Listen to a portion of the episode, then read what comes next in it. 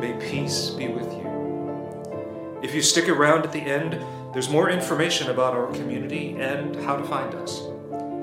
And now, here's this week's Centering Scripture, followed by the sermon.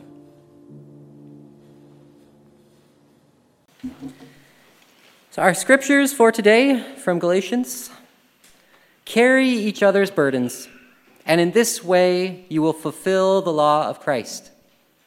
And from Romans we hear, I long to see you, so that I may impart to you some spiritual gift to make you strong.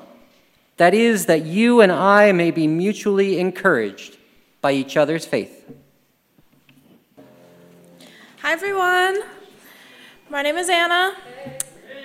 Hi. I'm a child care worker on Sundays and the youth elder in our session, in case you don't know me.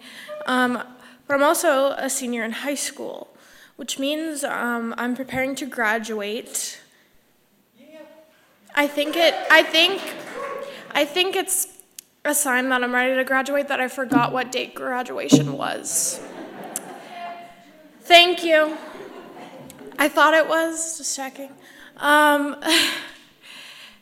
Well, I'm preparing to graduate and step out on my own, kind of. I mean, I'm still being provided with room and board this fall. As my college career is about to begin, I have been reflecting on what has gotten me to this point. One of the things that has is community. My community of friends, family, school, online, and of course, the community here at church. As we are gathered here today as a community to celebrate Mother's Day and Youth Sunday, happy Mother's Day to all the mothers, grandmothers, and motherly figures, by the way.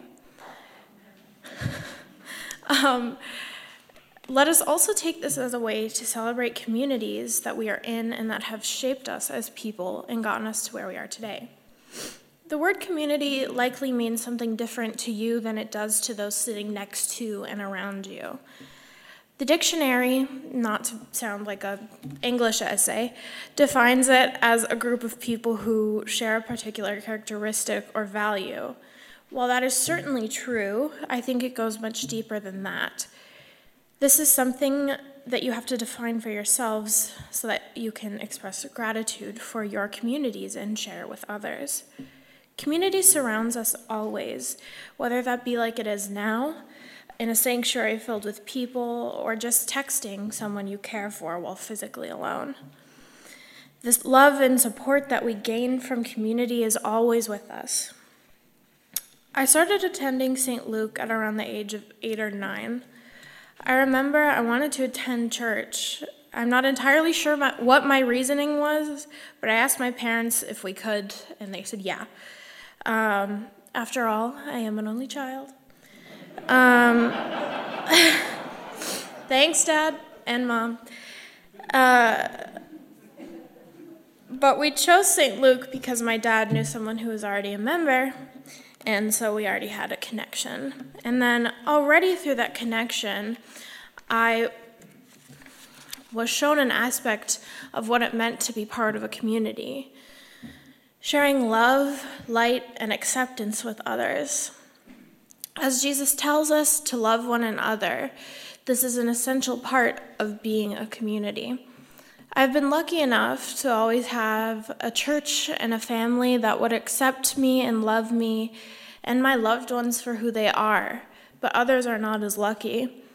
With religious trauma and hurt rife within the mainstream organized Christian church, we, as a part of St. Luke, are unfortunately a smaller portion of the religion that openly affirms and unconditionally loves everyone for who they are and who they identify as. Therefore, as such, we must continue to be a beacon of hope and light for those who feel that they are without a loving community to be a part of. By loving all of our fellow humans in and outside the church, we walk humbly with Jesus. In a community, support is one of the most important aspects, and it must be mutual. We are stronger together than we are alone, and we as humans are designed to be a part of a community. We must allow ourselves to give love and receive it as much as we give it. As I look back and reflect on my time at St. Luke, what stands out is this congregation's sense of community, true community, a community filled with love and support for everyone, truly exemplifying what a community should be. Thank you. As a church located on Lakota land in Minnetonka, Minnesota, St. Luke is a joyful, inclusive, intergenerational, and compassionate community on a spiritual journey seeking to do justice, make peace, and to walk humbly with God. We invite you to join us live for virtual worship each Sunday morning on Facebook or YouTube, or by following the worship links on our website, stluke.mn. Thanks for listening. May you go in peace.